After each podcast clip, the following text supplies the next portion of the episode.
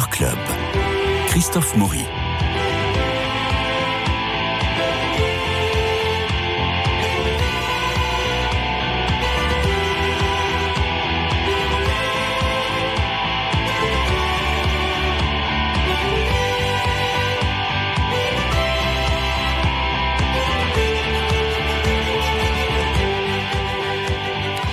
Marie-Noël Tranchant, Dominique Borde, bonjour. Vous nous emmenez au cinéma. C'est mercredi. Trois films. Vous avez choisi Okusaï, L'amitié et The Quiet Girl. Bonjour.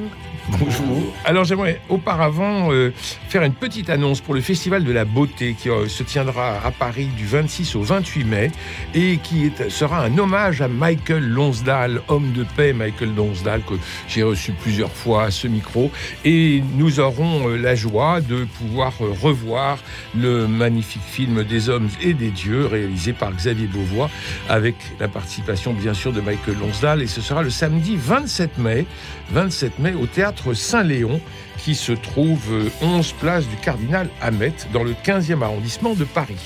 Voilà l'hommage à euh, Michael Lonsdale. Et puis, dans les, dans les parutions, il y a un livre qui vient de sortir chez Perrin, d'Olivier Rachman, que vous connaissez bien, j'imagine, l'un et l'autre. Le siècle des stars, c'est 40 portraits d'icônes hollywoodiennes. Et c'est un livre tout à fait épatant, avec une filmographie... Euh, exhaustive pour chacun. Et surtout que lorsque vous lisez ces différents portraits, vous apercevez du sérieux de toutes ces stars. On ne devient pas star par hasard. Et même quand on s'appelle... Euh, alors en plus, il y, a, y, a, un index des noms à la sortie, donc c'est encore plus facile euh, à lire et à s'y retrouver. Quand on s'appelle Leonardo DiCaprio, par exemple, qui est la dernière star euh, qui est évoquée dans ce livre, eh bien on se rend compte le sérieux avec lequel il choisit ses, ses interventions, ses apparitions et ses rôles. Et c'est pas du tout ces 40 euh, hollywoodiennes ne sont pas du tout euh, des voyous. Tiens, je vous fais un cadeau, Dominique Borde. Alors, nous allons commencer par Okuzai. C'est un biopic sur le peintre de la Grande Vague de Kanagawa euh, qu'il réalise en 1830. Il a alors 70 ans. Et euh, Hashime Hashimoto va suivre l'artiste de sa formation à sa mort en 1849 au seuil de ses 90 ans. C'est un jeune homme inclassable, indomptable, mais il va aboutir à la sagesse du vieillard. On écoute la bande-annonce. ええ。腕は悪かねえんです。ただ書きたくねえもんは書かねえ。てめえの絵は目の前にあるものを似せて描いただけの絵だ。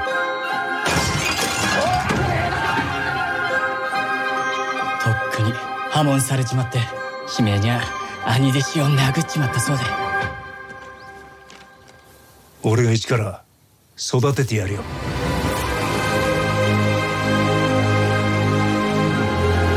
絵を見には文字や言葉は関係ねえ。面白いもんは誰が見たって面白いんだただ描きてえと思ったもんを好きに描いただけだ。これから江戸できっと知らねえ奴がいねえ絵師になりますよ。北斎。北極星にちなんでつけた Marie-Noël Tranchant, je vous ai mis la bande-annonce en version originale, hein, en VO. À, vo- Merci. à votre demande. C'est quand même toujours mieux. Alors, parlez-nous de ce biopic. Ça commence par euh, une évocation de l'ère Edo, où va vivre euh, Okuzai. Euh, par, euh, ça commence dans, dans l'action forte, puisque euh, c'est une descente de police dans une librairie d'un célèbre euh, éditeur d'estampes et qui subit les foudres de la dynastie autoritaire des Tokugawa et qui, veut rétablir l'ordre, moral. Et donc, il y a une descente de police, un autodafé. euh, voilà, et cet éditeur d'estampes,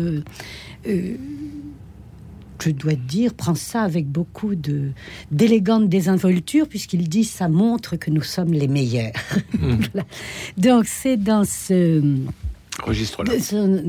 en tout cas dans cette époque euh, dure euh, pour les artistes, que euh, le jeune qui n'est pas encore le jeune Shuro, qui n'est pas Encore encore, qui va changer de nom plusieurs fois. hein. bah, Oui, des quantités de fois. Ouais. C'est un, c'est un peintre des métamorphoses. C'est un artiste de métamorphose. Et donc c'est là qu'on le rencontre euh, euh, vite exclu de son école à cause de son tempérament euh, impétueux, et Insolent. insolent, solitaire. Il fait penser un peu à Caravage qu'on a vu. Euh, oui, Oui, moi ça m'a rappelé oui. un peu cette. Il, bon, il dit euh, je peins sur le, je peins pour le plaisir, pas sur ordre. Donc il a beau, c'est un artiste indiscipliné qui qui est tout de suite considéré pour son génie par certains maîtres de l'estampe qui sont prêts à le prendre sous leur aile, mais euh, lui résiste. Il, il a vraiment d'une indépendance et d'une. Il veut euh, vraiment euh, peindre ce qu'il ressent, Mm. lui, et ne rien sacrifier de sa vision profonde et intime. Et euh, toute sa vie, il va changer, euh, se métamorphoser, approfondir. Et c'est ça qu'on suit dans ce film qui est intéressant, qui est une bonne introduction à Okuzai. Euh, maintenant, c'est un peu le, le scénario est un peu confus Un peu confus. parfois pour des occidentaux s'il faudrait et euh, c'est l'écriture oui alors c'est l'écriture scénaristique qui Oui. m'a un peu gênée parce qu'il y a des ellipses on le retrouve tout, d'un- tout d'un vieux on l'a quitté euh, jeune Mhm. Il y a des flashbacks, il y a des. oui, Euh, euh, oui. donc c'est compliqué et confus alors il y a des, des plans très beaux d'autres plus On a le Fuji. ah, oui, on a Fuji. On a le Fuji alors, en majesté. on a aussi euh, ce qu'il reprend à Okusai, le cinéaste, euh, des, des plans de, euh, du peuple, des gens du Mm, peuple, mm. par exemple sous la sont là, il y a beaucoup de, de croquis, de dessins d'Okusai qui racontent euh, le peuple. Là, on a tous en tête, bien sûr, ces, ces paysages, notamment cette vague dont le- on dit qu'elle est, elle le fait tout de suite remarquer parce que c'est la quintessence de la vague. Elle est à la fois euh, mouvement formidable et puis cette, cette vapeur, cette vaporisation des, et ça, euh, on voit tout de suite. euh, il est tout de suite repéré pour ça. Mais toutes ces estampes sur la vie populaire euh, au Japon, elles sont un peu présentes dans le film et ça c'est assez joli parce que c'est discret, c'est euh, c'est juste une évocation de son œuvre. Donc les- visuellement, il y a des choses intéressantes. Tout n'est pas égal non plus, mais euh, le scénario est un peu gênant. Oui, Dominique. Borne. Oui, moi j'ai été un petit peu déçu. Je trouvais ça un peu brouillon, le, le scénario. C'est à la fois violent et serein. hein. Il y a la violence des mœurs dans le Japon du 19e siècle, et puis la sérénité de l'artiste au travail. Et tout ça se mélange un petit peu. Plus ou moins bien, en fait. Il y a- il y a, l'art qui est opposé ou complémentaire à l'époque traversée, c'est ce qu'on veut démontrer. Euh, naturellement, on voit ses œuvres. Il y, a, il y a une phrase de Degas sur lui qui est assez jolie, qui disait euh, Ce n'est pas un artiste du monde, il est une île, un continent, le monde entier à lui seul. Alors c'est ce monde, mais ce monde entier, on le voit pas dans le film justement. C'est ce qui m'a, moi, c'est ce qui m'a gêné. Il y a un côté, euh, je l'ai dit, un peu brouillon, un petit peu heurté. Euh, il tente de cerner un personnage, mais il nous raconte d'abord le Japon du 19e siècle, et ça c'est un peu gênant. Puis il y a des, euh, il y a des traversées comme ça, on le voit vieux, on le voit jeune, en effet. Oui, Bon, on allers-retours suit pas ça. toujours tout. Et on se demande s'il garde son caractère dans la grande sagesse de la vieillesse ou s'il met dans la grande sagesse toute sa force de caractère dans la peinture à ce moment-là. disait peinture, qu'il On peut penser qu'il le met, oui. Oui. Et, et on le voit partir en voyage à plus de 60 ans. Oui, oui. Absolument. Il a Oui, oui. encore des tas de choses à on, on navigue, alors il y a des beau. paysages qui sont vraiment les reproductions de ces, Oui. de ces, Ouais.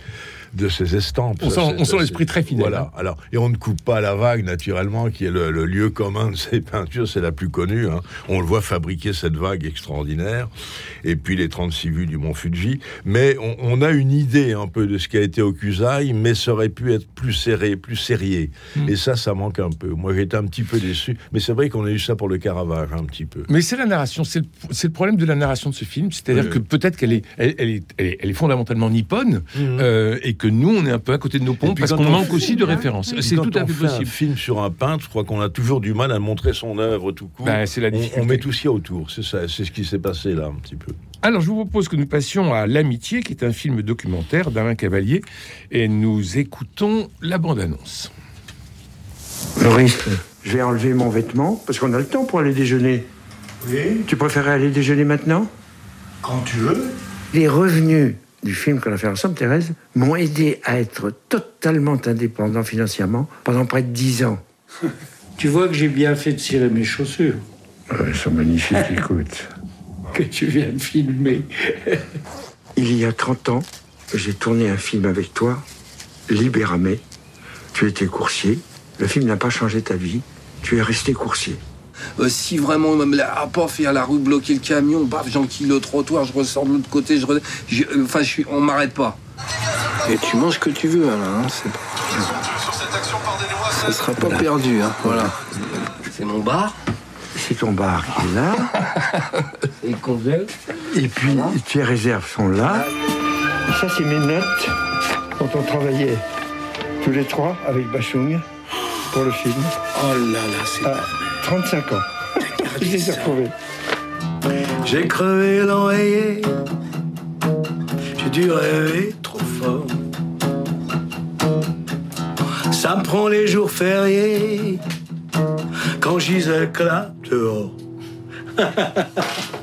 C'est un documentaire. C'est Alain Cavalier. Moi, je ne co- j'avoue que j'étais un peu défait, parce que, Déconcerté, oui, oui. déconcerté Ouais. parce que je ne connais pas.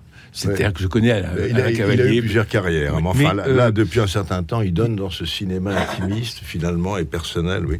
C'est pas des portraits, c'est pas des conversations à bâton rompu, ce sont des visites. Oui. Il visite trois de ses amis. Trois, c'est Boris Bergman, qui était le, le parolier d'Alain Bafung, euh, Maurice Bernard, qui a été son producteur pour Thérèse, hein, Mhm. et euh, Thierry Lavelle, qui est, qui est coursier, mais qui a été son interprète euh, dans Libéramé. Voilà, ces trois. Et qu'est-ce qu'ils font? Ben, Ils parlent de. on- il les prend dans le quotidien, comme ça. Euh, il entre dans leur vie, abruptement.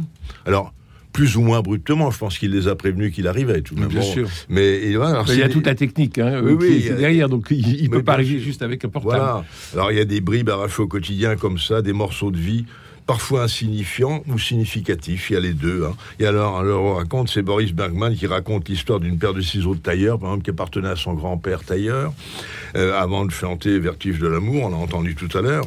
Euh, un autre euh, part faire la sieste, mais il appelle ça méditer. C'est Maurice Bernard. Et puis le, le troisième raconte comment il s'est fait verbaliser par des policiers sur la route parce que sa moto n'avait pas la bonne plaque. Bon, On tout, peu, ça, c'est des petites Ouais. qui s'ajoutent comme ça. Alors on peut s'interroger sur l'intérêt d'un tel film, mais le seul intérêt, c'est le titre du film, c'est l'amitié. Voilà. Voilà. je rencontre des amis, je leur rends hommage en les filmant de près, de très près, alors avec leurs femmes parfois, dans leur vie quotidienne, dans un dans un cafarnaum parfois, d'ailleurs Mmh. dans- avec le premier chez chez, chez, euh, Boris Bergman. C'est, curieux et c'est banal, mais, Oui, c'est mais ça. ça reste à la fois. Et on se demande en quoi ça. Enfin, moi, je me suis demandé en quoi ça me concernait. Oui. Je Euh, n'ai non, pas du tout senti Je crois que concerné ça concerne d'abord Cavalier, euh, Ouais. Cavalier dans son mouvement. Alors Ouais. si on s'intéresse à Cavalier, on accepte le vœu. Si Mais quand, mais vous pas, lisez le journal de Gide, ben, ça reste notre bréviaire. Oui, Parce que ça, ça, Mm. ça touche tout le monde. oui, là non. Là, non. Ouais. Marie-Noël. Mais en effet, je pense qu'il faut connaître un peu Cavalier Ouais. et de la même manière. Oui, mais c'est Cavalier lui- seul. hein. C'est Cavalier seul, exactement. Mais depuis euh, assez longtemps maintenant, euh, il fait ce cinéma tout à fait singulier. Euh, c'est Bon. le mot. Euh. Et là, oui, personnel, avec très peu de moyens. Là, Hum. Justement, c'est cette liberté qu'il s'octroie d'aller là où son cœur le porte et son sens de l'observation et de l'attention, c'est-à-dire sur des sentiers totalement ignorés et dédaignés du cinéma habituel, évidemment.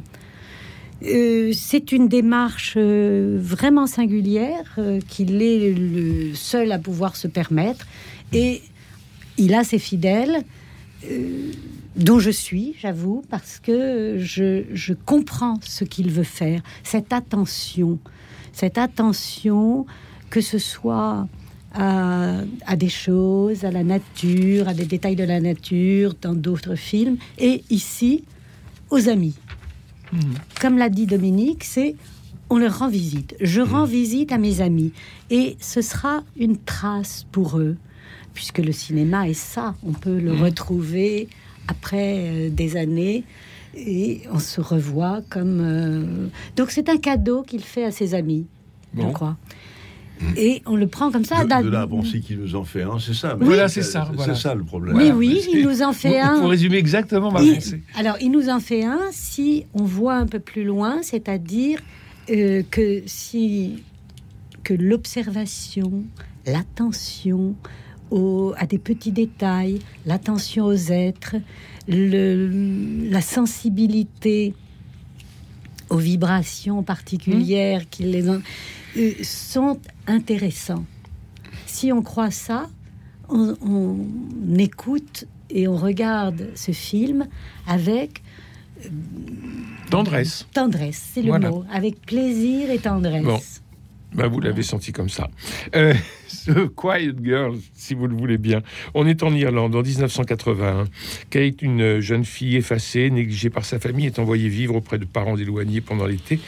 Mais dans cette maison, a priori sans secret, elle découvre euh, à la fois l'épanouissement, elle découvre l'affection aussi, et puis elle découvre une- quelque chose qu'elle ne devrait peut-être pas découvrir. On écoute la bande. How long should they keep her? Till after the baby? Sure, can't they keep her as long as they like?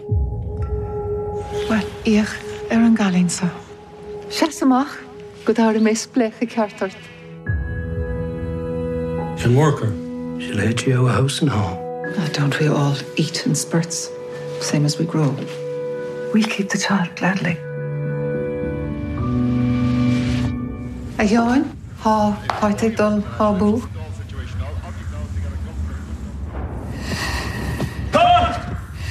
Kite!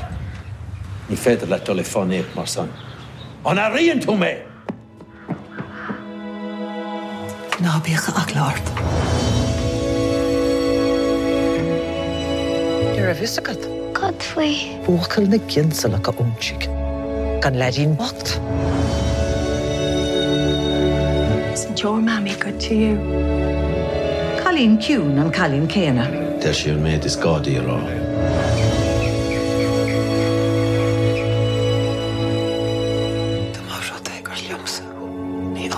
La VO sans les sous-titres, Marie-Noël, vous élevez le niveau. Alors, Dominique.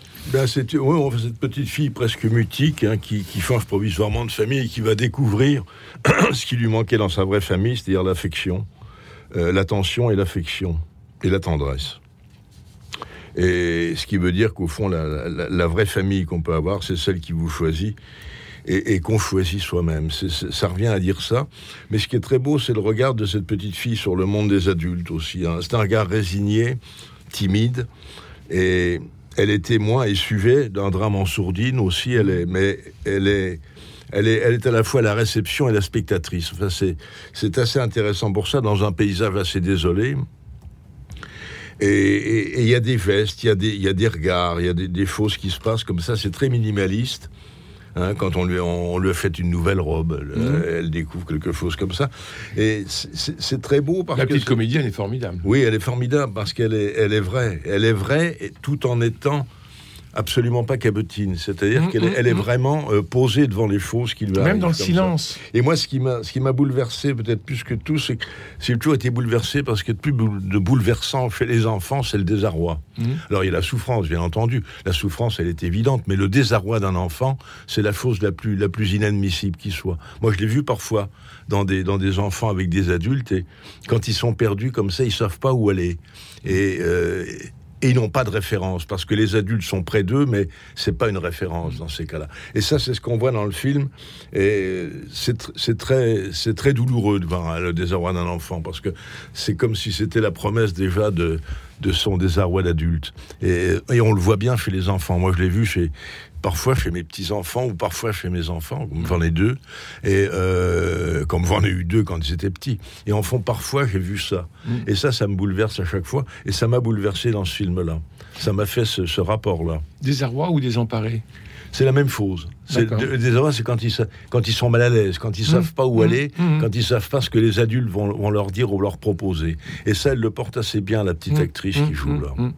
Marie-Noël, Ah oui, vous avez un- dû adorer ce film. Oui, Oui. oui, vraiment. Je trouve que c'est un film rare. euh, c'est très rare de pouvoir parler euh, de, de ces profondes expériences enfantines. Et en ce sens, si loin que ce soit par le sujet, comme par la narration, comme par la... ça m'a rappelé, ça fait écho au messager Oui, on est. de Lozay. Ah, Il y a ça, d'ailleurs, Euh, les cette- oui, cette- ces ouais. profondes expériences enfantines où il n'y a que le regard euh, très très pur, très dénué de référence de l'enfant et sa sensibilité euh, profonde qui hum, est sa source de contact avec le monde. Sur, La le même, petite, thème, euh, sur le même thème, euh, mais dans la plus grande tragédie, il y avait le tambour. Oui. Oui, mais c'était plus. Mais alors, Ouais, alors ouais. là, délibérément, alors qu'il y a une narration, une, il y a, il y a une, Ah bah, une histoire dramatique très forte, très puissante. Ouais. Elle est complètement, et c'est ça le paradoxe très beau du film, elle est complètement euh, en dessous, Hmm. pas, pas dite. Et ce qui apparaît à l'écran, c'est une subtilité, une délicatesse, une évanescence presque qui euh, crée un décalage très subtil. Alors il y a un silence, en effet, Oui. un silence extraordinaire qui est le silence de l'enfance, en effet, qui, n'est- qui qui n'appartient qu'à l'enfance. Il n'y a que les enfants qui savent se taire comme ça pour Regardez. absorber Mm, le mm, monde euh, Et puis le dernier mot, papa. Et Elle euh, a- fait une expérience chez elle, dans sa famille très pauvre. C'est un vilain petit canard. Qu'en- et en allant chez cet oncle, et cette tante et oncle, c'est ce couple qui l'accueille tendrement, surtout sa tante, elle fait vraiment l'expérience de la tendresse, de, elle s'ouvre, elle découvre des, des choses qu'elle n'avait jamais eues et qui le- qui l'éblouissent. Et on se dit, elle gardera cette, cette mémoire-là. C'est un chapitre, c'est un été. Après, elle va rentrer, elle va retrouver, et les adieux sont déchirants. Mais Oui, c'est parce qu'elle découvre son passé aussi. elle découvre son passé, elle découvre ce qui s'est ça- passé c'est ça qui chez est terrible. oncle et sa tante. Et, et- Et la tante est superbe. La tante Ah, d'une tendresse oui. maternelle. Immédiatement un accueil. Oui. Tu es la bienvenue. Oui. On t'accueille avec plaisir. Et cette euh, aussitôt, La elle lui fait prendre. que vous évoquiez. Elle lui fait prendre un bain, Oui. elle la coiffe, elle, elle lui apporte une attention extrême et c'est d'une délicatesse. Et tout ça est dit merveilleusement. Alors il y a des plans très très beaux. Des, par exemple, une étable, à quel point ça peut être beau. Mm. C'est c'est presque une nature morte. On voit la treilleuse électrique, on voit euh, qui est au centre, on voit deux espèces de murs bleu nuit et puis un balai rouge euh, que passe le, le fermier. euh, c'est- étonnant. Ce sont des tableaux des... et on sent que c'est vraiment la perception de l'enfant. De même, quand elle est en voiture, ce bout de lunettes de la vitre et les arbres qui défilent dedans. On, peut tous avoir des souvenirs comme ça, Oui. de ces bribes de perception d'un voyage, d'un- d'une arrivée dans un- une famille étrangère, d'une Est-ce que l'éclairage ne vous a pas un peu gêné? Non, Non du tout? non, c'est C'est une c'est le regard et la mémoire. Mais c'est vrai que c'est le regard d'un enfant et sa mémoire. D'accord. On, pense à tout ce qu'elle va garder et tout, et tout ce qu'elle, tout ce qui lui est révélé. Ce qui lui est révélé, c'est l'amour finalement. Bien sûr. Quand elle se jette dans les bras de, de, de celui qui n'est pas son père à la fin Oui. euh, et que le père arrive, on sent. Donc il y a une menace. ça, c'est terrible. On sent que c'est ça, c'est- cette profonde expérience en- enfantine dont parle si bien Baudelaire, par exemple, ou Thomas de Quincey. Les deux ensemble, ils ont, ont parlé de, cette, de, de ces grandes expériences qui sont en fait la vie, la mort. Les- Et alors, autre délicatesse dans le film, je sais pas, si- enfin moi j'y étais très sensible, c'est la musique, Oui. car elle n'arrive jamais pour donner de l'émotion. Elle, elle n'arrive jamais pour souligner quelque chose, Non, non, c'est mais vrai. elle est en fond comme ça, comme, comme un peu une, une, une fleur sur l'eau. Vous Oui. voyez, c'est euh, Oui, il et, y a et ce c'est côté oui, tout très délicat. Ouais. et qui ne verse jamais, en effet, dans le sentimentalisme facile ou le. Il y a une retenue, une, oui, une qualité de. De silence profond qui, qui est vraiment rare et magnifique. Donc, à voir. Oui, à voir absolument. Et on se réjouit, c'est un film en gaélique, on l'a entendu, et euh, c'est incroyable, et qui marche bien. Allez, continuez à le faire marcher, Alors ça nous vaut avons, la peine. nous vous avons parlé d'Okuzai, le, le biopic sur le peintre de la Grande Vague de Kanagawa. Nous avons parlé de l'amitié, film documentaire d'Alain Cavalier, et puis The Quiet Girl, là qui donne vraiment l'unanimité de- dans la délicatesse, l'affection et la tendresse. Je vous rappelle aussi que le 26 mai à 20h30, il y aura la projection du film des hommes et des dieux avec Michael Lonsdal au théâtre Saint-Léon, 11 place du Cardinal Hamet à Paris dans le cadre du Festival de la Beauté. Il me reste à remercier Cédric Coba pour la réalisation, François Dudonné pour l'organisation des studios, Philippe Alpel pour le générique, Louis-Marie Picard et Camille Meyer pour la retransmission et l'animation sur les réseaux sociaux. Demain, c'est jeudi, avec Jean-François Rode, je recevrai Bertrand Vergely pour son excellent livre Voyage en haute connaissance, philosophie de l'enseignement du Christ. Et je vous retrouverai vendredi pour l'actualité théâtrale. Bonne journée, à demain, je vous embrasse.